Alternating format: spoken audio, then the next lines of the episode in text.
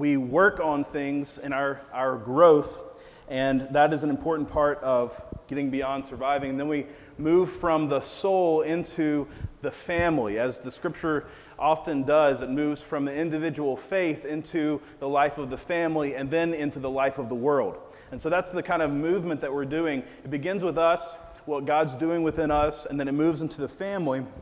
And last week we looked at marriage, intentional marriage, and today we're looking at intentional parenting. From Deuteronomy chapter 6, let's read these verses together. Now, this is the commandment, the statutes, and the rules that the Lord your God commanded me to teach you, that you may do them in the land to which you are going over to possess it, that you may fear the Lord your God, you and your son and your son's son, by keeping all his statutes and his commandments, which I command you, all the days of your life, and that your days may be long. Hear therefore, O Israel, and be careful to do them, that it may go well with you that you may multiply greatly, as the Lord, the God of your fathers, has promised you, in a land flowing with milk and honey.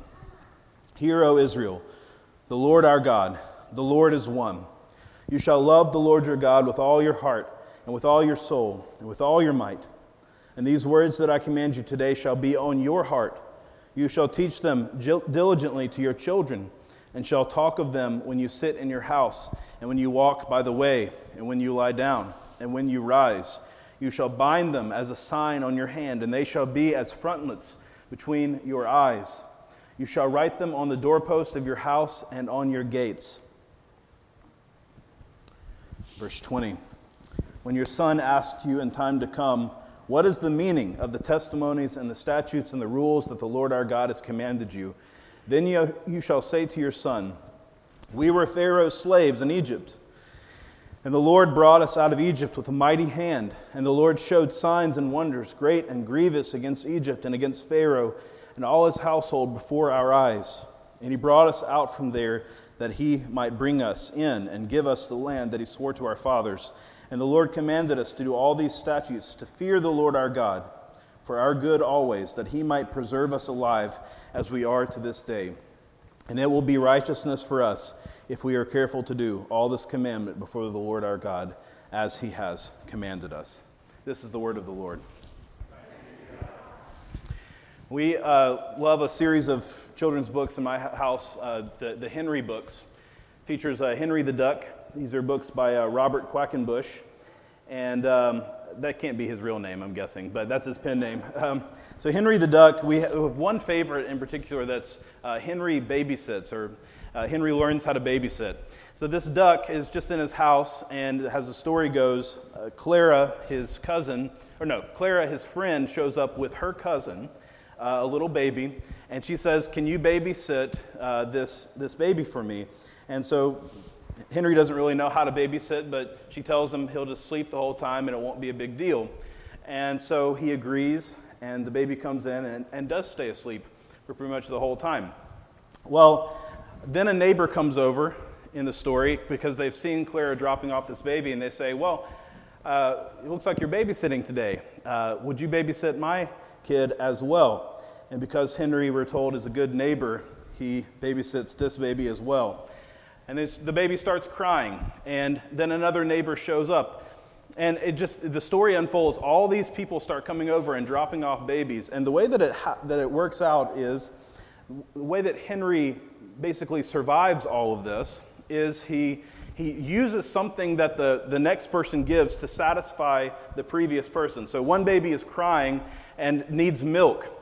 And, and then somebody else shows up and they have milk, but they also have another baby. So he says, Okay, I'll take the baby. And, and then he gives the milk to the one baby, but then another one needs a change of diaper. And so he doesn't have any diapers. But the next kid that shows up has diapers. And so he ends up kind of accumulating his problems and his solutions all at the same time. Man, if that doesn't feel like parenting in a nutshell, uh, just satisfying certain needs but creating problems later down the road. Each pr- new problem is received because it is, has some promise to solving the next problem. And so we kind of move into this phase of being in reactive mode where we're always just kind of reacting to the need of the moment rather than able to proactively do anything with our parenting. It reminds me of, of a little bit from Jim Gaffigan, the, the comedian, who tells the crowd that uh, you know, he's had his, his fourth kid and uh, nobody applauds at that. He's like, nobody applauds at, with the fourth kid. Everybody just applauds with the first kid. But he says, let me describe to you what, what having a fourth kid is like. He's like, imagine you're drowning. And he does this. And then someone hands you a baby. and I felt that way, not with my fourth kid, because I don't have a fourth kid, but I felt that way with my first kid. And I felt that way with my second kid. And I felt that way with my third kid there's always a sense that you are surviving the moment. And how much more is that true right now when schools have been reluctant to open and all of these things are happening to us in our world and we're having to spend more and more time together and we're in this reactive mode? How can I just get through the day? Survival. There's grace for that. There's mercy for this season. This whole series is covered in mercy. But how do we get beyond that to this proactive life where we're showing our children the faithfulness of God throughout generations. Let me just put the vision up in front of you of verse 2. He says this that you may fear the Lord your God, you and your son and your son's sons. Three generations, three generations of faithfulness that's the picture that we are given in Deuteronomy, and that's the question I want us to ask today. How can we create a multi generational spiritual legacy in our families? How can we create a multi generational spiritual legacy in our families? Now, let me just give a few caveats as we dive into this, since I know some of you are already probably zoning out. Is this relevant to me? This is going to be a message where I primarily charge, especially the young parents in the room as we think about this next generation. So, but does it apply to the rest of us? I know that there are some of you in this room who are single, not yet married. Maybe you don't know if you're going to have a family. Uh, maybe you are thinking that you will. And of course, the best time to start thinking about these things is right now, rather than when you get into that survival mode. I also know that there are some in the room who want to have children, and so far, God has not given you that desire of your heart. And I've been praying for you all week as I look at this text and feel the need to, to challenge our, the parents in the room to, to ask that He would bring His Spirit to you and comfort you as well, because I know that's not everybody's experience of having children. And there may be a desire there that God hasn't blessed yet. And I'm want you to know that I've been praying for you this week, and I know how hard it is to hear something like this over and over again. There are others I know who are in the room who have maybe gone past the active parenting phase. And as we talk about being intentional parents, it can bring up a lot of stuff inside of us, like maybe some feelings of regret or feelings of, I wish I had done this a little better. And I want to relieve you of that guilt and shame this morning because the Holy Spirit is in charge of our parenting. And God knew what you knew when, when you knew it. And He is faithful. It gives me so much great comfort, even though I'm in, in the active parenting phase right now. It gives me a lot of comfort to see uh, that there are whole generations of Israel's story where people walked away from God, and yet God still worked in those circumstances. And I want you to hear that God is at work in whatever circumstances, past or present. He is not bound to our ability to parent, to create a generation and this spiritual legacy.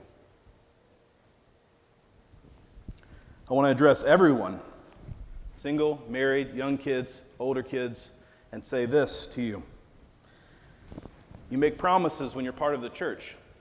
When we have children baptized up here, which is our practice, I ask the parents a lot of questions and charge them to do the things that we're going to talk about today. But I also ask the congregation something. I say, Do you promise to assist the parents in the raising of these children? And you always say yes. Not once is anybody like, No, from the back. You always say yes. So, You've made promises to, be, to help be the shepherd of the children of our church. And so I need all of us to lean into this. How do we do that? How do we assist parents, if you're not in that role, in this calling to create the multi generational spiritual legacy of the church? Three things I want us to see today that are important for creating the multi generational spiritual legacy responsibility, rhythms, and redemption. So, first, we need to take responsibility. What is the responsibility that we have towards our children? We're told in verse 4 through verse 7 the most important things about Israel's life and faith. Hear, O Israel, this is the Shema. Shema Yisrael Adonai Eloheinu Adonai Echad. It's the, it's the thing that's said over and over and over again throughout Israel's history. It is the most important thing. The Lord our God, the Lord is one. You shall love the Lord your God with all your heart, with all your soul, with all your might. These words I command you today shall be on your heart. You shall teach them diligently to your children and shall talk of them when you sit in your house and when you walk by the way and when you lie down and when you rise.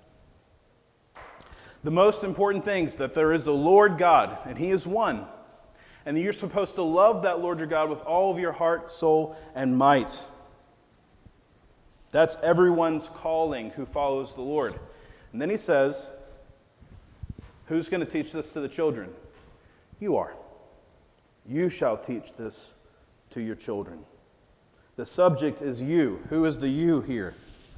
Maybe fathers in particular, parents more generally. This is to the children of Israel who have their own children. And the subject of the sentence is you. Who is responsible for the growth of children? Their parents are, primarily. They are the God ordained means that God uses to grow up children in the faith. A lot of times we say it takes a village uh, to raise a child, and it does. But parents are responsible for connecting with that village, which is the church. Sometimes we don't like to put the responsibility on ourselves, we'd rather it be on other people. Maybe one of the com- most common ways that we're all tempted to do is that other adults or leaders or coaches or youth pastors, parachurch ministries, these types of places that we want our children to grow in those environments. Those things have a, a pivotal role in the life of, of a young person as I can attest to with youth pastors that influenced me and coaches that were important at various stages. And in fact, the research tells us that many people stay in the faith uh, because they have more than their parents, they have other adults who pray for and know their child by name. That's true.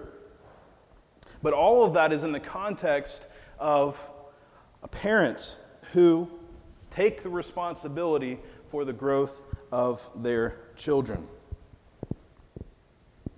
When I was a youth pastor, I remember uh, people would come in, talk about their kids, and they would say, you know, when are you going to teach them about X, Y, or Z? Or when are you going to do this because they really need this? And there was just a laundry list of things as a youth pastor. And I, what I wanted to say, but couldn't say, but will say now, um, was look, I have your child for an hour and a half, once a week, with 40 other kids. And during that time, we're playing games and we're teaching and we're singing and all the things that are happening right now. And that's if they choose to opt in this week and don't go somewhere else. What is your expectation for the formation of a child during such a short amount of time? Whereas at home, the home is the place where kids spend most of their time. Sometimes we want to put the responsibility not just on other adults, but we want to put the responsibility on the children themselves. We say something like this I just want them to make their own choices. I just want them to not be forced into a spiritual life. What about this Deuteronomy 6 passage kind of gives you that, that focus of, of parenthood? What I see in this passage is the responsibility of the parents taking these children and forming them into the story that they are already a part of. Not creating opportunities for children to go their own way. Can children go their own way? Yes, of course they can.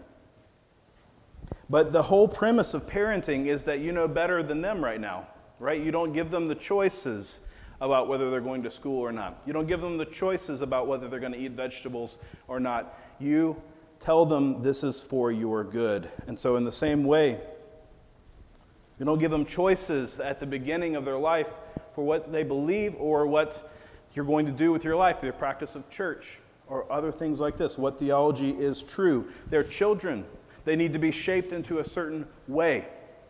That's what we are told here. And by the way, just to strike while the iron is hot again, the responsibility extends not just to our children, but of course, first and foremost, to ourselves. Because verse 6 And these words that I command you today shall be on your heart. You shall teach them diligently to your children. The love of the Lord your God with all of your heart, soul, and might is something that dwells in you first, that then you pass on to your children. And so, in parenting and in the, the shepherding of the, of the children of the church, we take on the responsibility of having a personal life with God that we then shape the kids into. You have a responsibility for yourself and for the children. So, number one, take responsibility. Number two, provide rhythms. That's really a good summary of what we're told to do here with our children. And the whole context of this passage is the Ten Commandments. God gives the Ten Commandments in Exodus 20 and also in Deuteronomy 5. They are repeated. We're in Deuteronomy 6, so this is right after the Ten Commandments have been given, the structure of the moral law that, that God gave to his people, and then there was a bunch of other statutes and laws that came out of those 10 summaries of God's heart. And so that's the whole context of this passage. And so when he talks about the, the statutes and the commands that we are to follow, that's what he's talking about. He's talking about the moral law of God. So, how do we get that moral law of God into our children? Three means of instruction that he gives us in verse 7. You shall teach them diligently to your children, and shall talk of them when you sit in your house, when you walk by the way, and when you lie down and when you rise. There are three domains that are talked about here. Number one is in the home. In the home. When you sit in your house. Now, we want to be really careful about this because I know that there's I don't want to create a legalism in here or in this church where there is a certain thing that you have to do in your homes and everybody has to check the same box. I'm very cognizant not to do that. However, I think this passage, at a minimum, tells us that there should be some pattern in our homes of the faith that we uh, profess in the church. There should be some pattern of the faith that we profess in the church moved into our homes. Sunday only Christianity is destructive both to, to the parents and to the children. We're not told exactly how you do this when you're sitting in your house. There's a lot of room here, and we're not trying to create a certain binding structure or anything like that. What we're told to do is to teach children and to teach them diligently in the home. How do we do this? Well, you can start very simply in that devotional that we have put together for you, every week there is a, a, a, a home worship guide. It's just four or five questions, takes about 10 minutes to do. It's a great starting point for you. If you're looking for a way to have the God's Word in your home more, you can start with that, something simple. Always be simple with these things. What are the things that could happen in the home? Well, what are the things that are happening here today? sing, read, teach, pray. Really simply, that's what we're doing here today, isn't it? Singing, reading, teaching, praying. Those four words you can use as a, just a simple guide for yourself. How do you teach? That's not something I feel equipped to do, you might say. Well, there's very easy tools that are already been created for you. Something like the Westminster Kids Catechism, just a very simple question and answer thing that you can teach through the basics of the faith. Who made you? God. What else did God make? God made all things. Why did God make you in all things? For his own glory. This very simple question and answer, teaching the most important things of the faith. This afternoon, I'm going to, uh, realizing I didn't have a lot of this practical stuff in the sermon, so I'm going to put together a list for you of things that we've used in our uh, home as well and send that out to you maybe on Monday morning in case you're interested in that. Sing, read, teach, pray. Simple things can be done very easily. Something that moves the faith that we profess on a Sunday into our homes, starting with just once a week and seeing what the Lord does. The home is so important. This week I was listening to a great uh, audiobook called Atomic Habits. I don't know if you've read that at all. Um, a guy named James Clear, great book. And uh, in it, he tells the story of this Polish guy, Laszlo Polgar, uh, who was uh, a psychologist. And this psychologist, his mission in life was to prove that genius or prodigies were made, not born. And so that was like the whole thing of his life. And so he proposed to this girl and, t- and told her, hey, we want to have children and I want to prove this theory. And so he married this girl and they decided, we're going to create prodigies in our house. And they had to decide and debate back and forth a little bit what kind of prodigies do we want to create? Uh, it could be anything. And eventually they settled on chess, the game of chess. And they decided that their three girls that were born to them were going to become chess prodigies. And what did they do? They set up their home for chess prodigies. They put chess sets everywhere. They put uh, pictures of grandmaster chess players, posters on the wall. They put books everywhere, films. And they started down this road of teaching these girls chess starting at the age of four. What happened? The results were this Susan, their oldest, at the age of four, could beat most adults. Sophia, at age 14, became world champion. And Judith, their third, was the, was the best. They had really perfected their te- techniques. Um, at age five, she beat her father. At 12, she was in the top 100. At 15 years old and four months, she broke the record for being the youngest grandmaster chess player ever to play the game, beating Bobby Fischer, if you're into chess stats, uh, which I know most of you are. Um, but what do you think about that? I was like, what is my response to that? As I was like listening to this book, I'm like, my first response is like, here's a guy who's kind of messed up, right? I mean, he just basically shaped his kids this way and using his kids as an experiment. And I'm sure he was a little messed up himself. But these girls, for their part, they actually have a very positive view of their family. And there's no bitterness there because the chess was never authoritarian in, in, nature. They never shamed them into it. They just created all of these opportunities and they pursued it, and they actually look back on their childhood with positive thoughts. Now, again, from a Christian worldview perspective, I don't think that you should make it your bent in life to create chess prodigies. I really don't. I have no desire to do that myself, even though my son has beat me at chess before, once. Um, but so it's important to do stuff like that, but it's not everything, right? But the thing that I saw there was the importance of the home for shaping identity. It just matters so much. The home shapes. Whatever happens in the home necessarily shapes the way the kids operate. So, in the home, number one. Number two, these rhythms happen on the way. And when you walk by the way.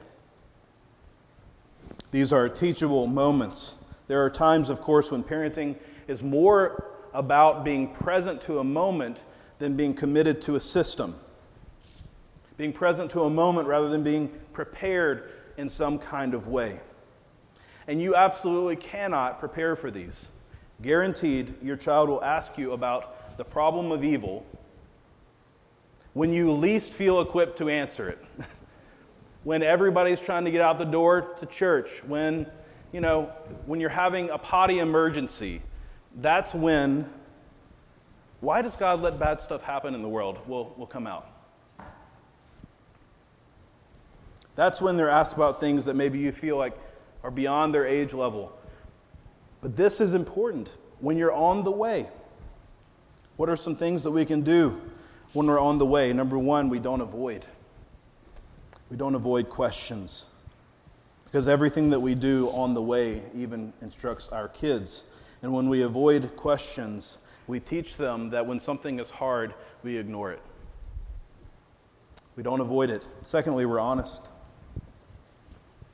Age appropriately honest.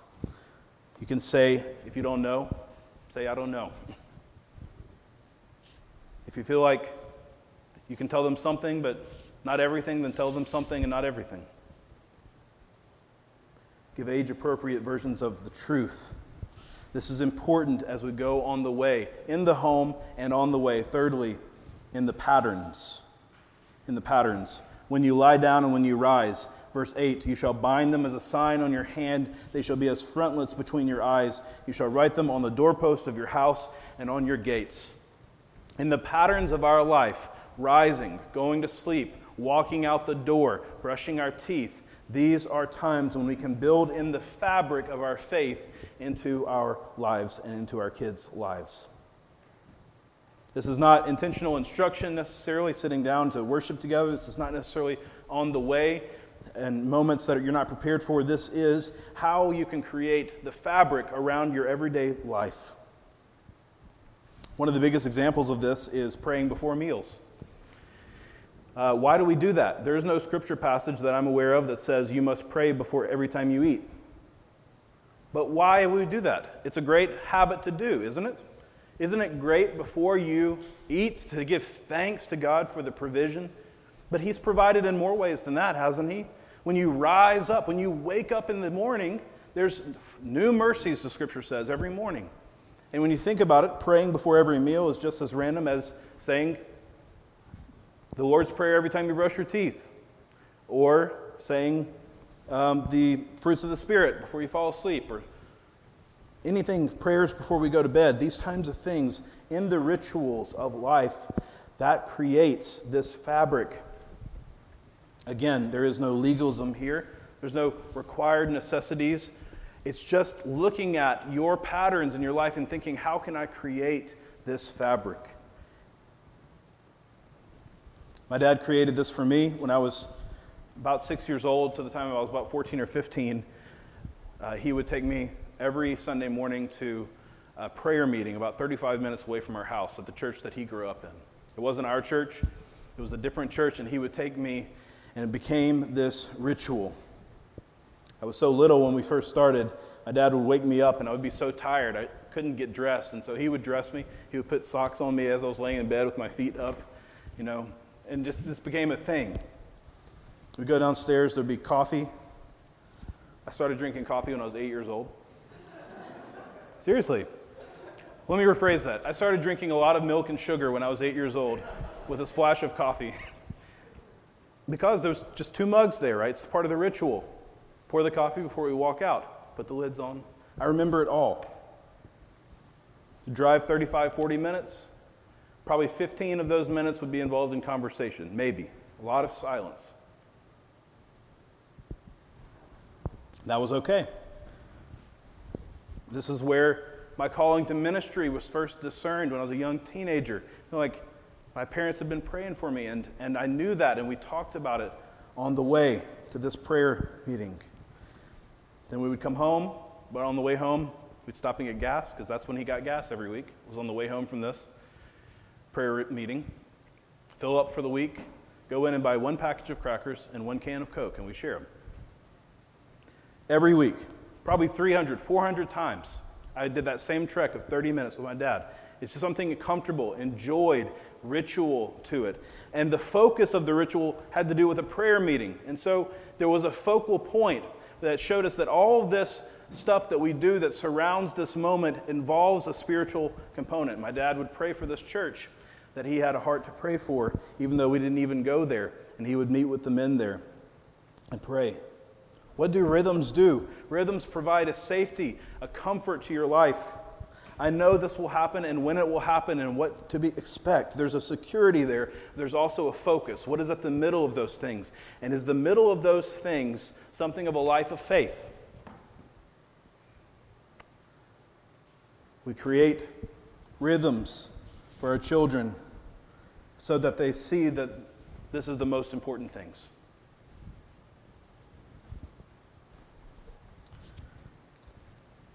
We create multi generational spiritual legacies in our family when we take responsibility, when we provide rhythms, and thirdly, when we point to redemption. Look at verse 20 with me again. When your son asks you in time to come, What is the meaning of these testimonies and the statutes and the rules that the Lord our God has commanded you? Then you shall say to your son, we were Pharaoh's slaves in Egypt, and the Lord brought us out of Egypt with a mighty hand. And the Lord showed signs and wonders, great and grievous, against Egypt and against Pharaoh and all his household before our eyes. And he brought us out of there, that he might bring us into in and give us the land that he swore to our fathers. Do you realize how powerful this is? When the son asks the father, Why do we obey God's law? What does the Father say? Father tells a story of redemption. The story of redemption, the biggest story of redemption that had happened so far, the Exodus story, the picture, the very picture of God's relationship with his people, that he brought them out of Egypt and into the promised land. That redemption comes first, and that is so important. It's the way that the Ten Commandments that have just been repeated before are structured. What are the first words of the Ten Commandments? I am the Lord your God who brought you out of the land of Egypt. You shall have no other gods before me. The story of redemption precedes the obedience. Redemption always comes before obedience. This is so important for our parenting and it's so important for our personal lives to understand ourselves how we follow God. Just as people, first of all, we do not follow God in order to be redeemed. We do not obey his statutes and commands so that he will look favorably upon us. He has looked favorably upon us, and out of that, we obey his commands. The order is so important because we have a story of redemption to tell as well to this gen- generation and to ourselves. It is our Exodus story. We have a better and bigger Exodus. Jesus Christ, in living a life that we couldn't live, in dying a death that we deserve to die, in being raised from that death and defeating death forever, and ascending to the, the Father, showing his dominion over the earth and sin, shows us that we have been released from the bondage, not of Egypt's chains, but of our sin. And we have a story of redemption to tell as well, as people first. Everyone in this room needs this story of redemption to be their story. First, God has redeemed you. Second, live according to his commands. But even more particularly as parents. As parents, obedience and requiring obedience is important. The statutes and commands of your household are important. But they're only important in the context that the kids themselves develops a heart towards God's redemption. That the gospel story, the biggest Exodus story, be the main thing, not their obedience. We don't want to create in our households the problem of Israel. What was the problem of Israel? You honor me with your words, but your hearts are far away. You subscribe and you obey outwardly, but inside you're, you're distant from me. We don't want the problem in our homes of the Pharisees. What was the problem of the Pharisees? You are whitewashed tombs. You look pretty on the outside, but you're dead on the inside. Can't create that in our families. Rather, the gospel flips that on its head and says, we obey, but only because we've been redeemed. And the most important thing there is the redemption first. And then we learn obedience out of that. So, how do we do that? How do we remind our children that redemption comes through God and His finished work, the finished work of Christ alone, rather than our own obedience?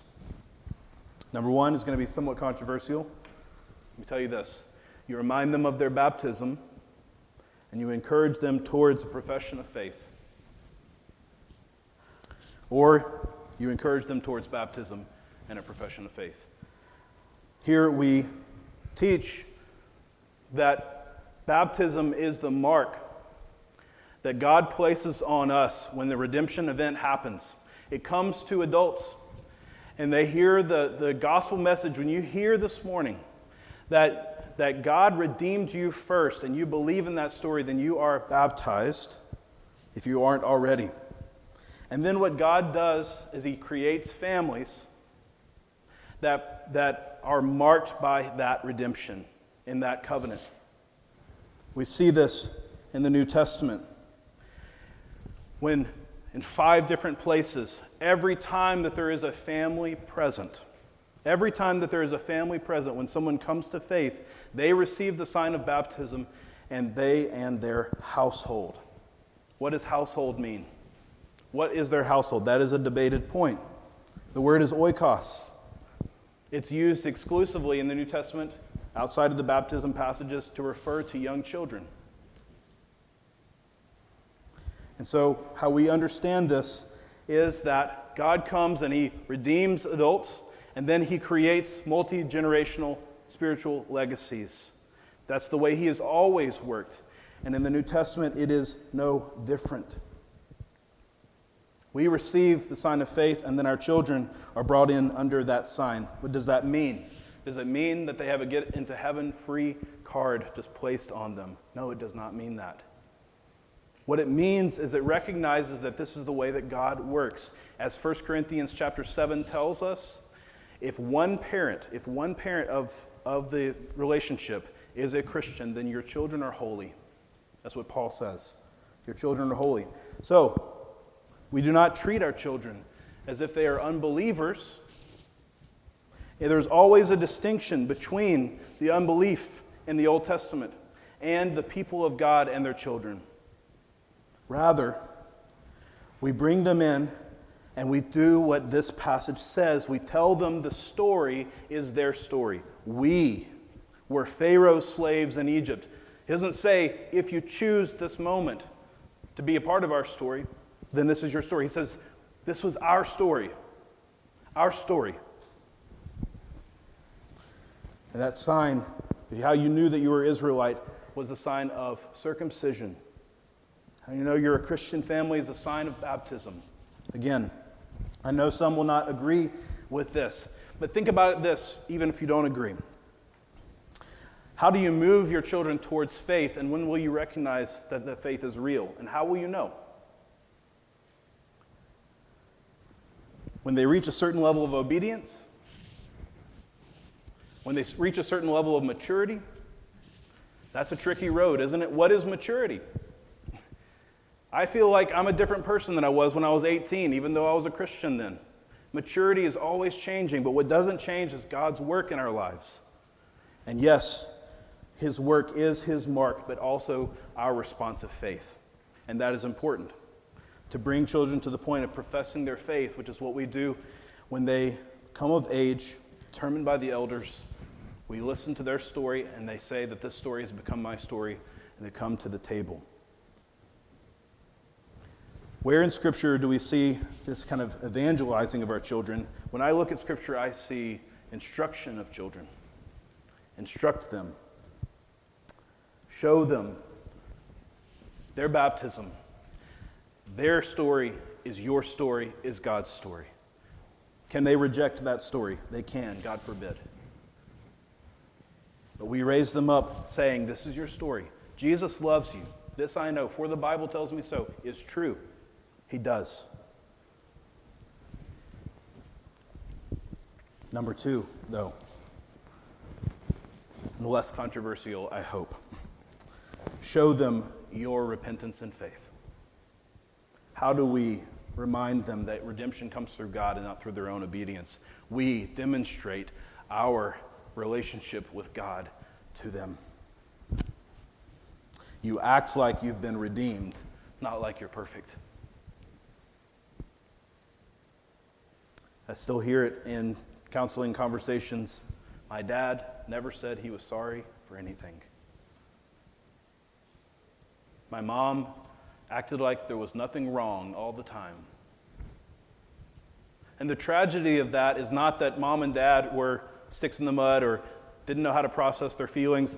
Oh, those are tragedies. But the real tragedy of that is that you missed opportunities to bring Jesus Christ into the family, to bear on a situation. The reason why we are okay in this family is not because mom and dad are perfect, but because we have been redeemed by what God has done. How do you do that? You repent, you confess your sins, say you're sorry, admit wrongdoing, and then faith.